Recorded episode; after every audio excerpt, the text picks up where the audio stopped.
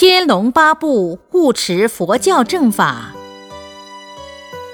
佛陀开讲大乘经典才有天龙八部吗？小乘经典是不是没有？天龙八部是护法。既然是护法，不管大乘、小乘、人乘，只要好好修行，就有天龙八部来护法。谈到天龙八部护法，我们道场就有这个历史。刚刚开山的时候，就曾经有天人来护法，有时候两个，有时候三个，在大殿上空绕两圈，很快一下子就跑了。但是，一般人不知道，以为是流星，其实一点儿也不像流星。以前师傅在传法时。就有一位正居士没有参加传法，他在广场带小孩子看到龙，由此证明确实有天龙。师傅住的这一带有很多人看到龙，因为师傅来找地，有人说：“师傅，那里地里不好啦，住在那里会饿死。”其实我是不信地理风水。但是我们信徒里有好几位地理风水的居士，很关心师傅。本来要替我找地，找了五年还没找到。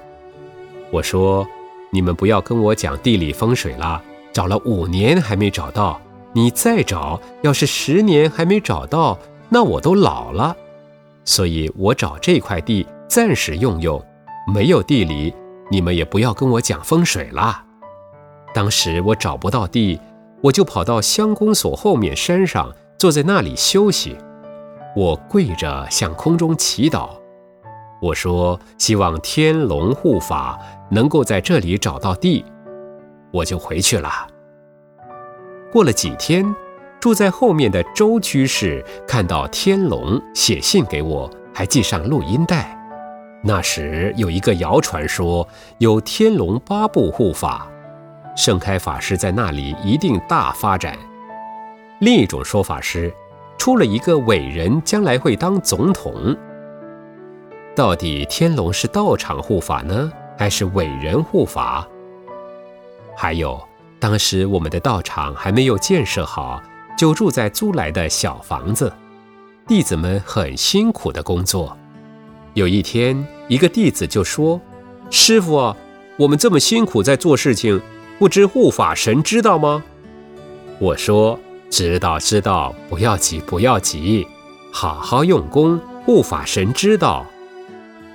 后来我坐在树下乘凉，看到我们吃饭打的板在那里晃来晃去，就现了一个护法神的像出来了，我们还照相起来。有一天，我们没有菜钱，也没有米了。有弟子来告诉师傅说：“我们没有菜钱了。”我说：“不要紧，我们好好修，护法神自然会护法。”那天晚上吃稀饭也无所谓。第二天早上很早，有一个我们不认识的人，他买了一部新车要开，就用新车载些米、油、盐等等东西来供养。这个人到现在这么多年了，没有来过第二次，这不是护法神请他来的吗？我们道场外面建起来的时候，我头一天还在想，前面要种一些什么树呢？第二天，日月潭那边有一个旅馆的老板就跑来问师傅说：“前面要栽什么？”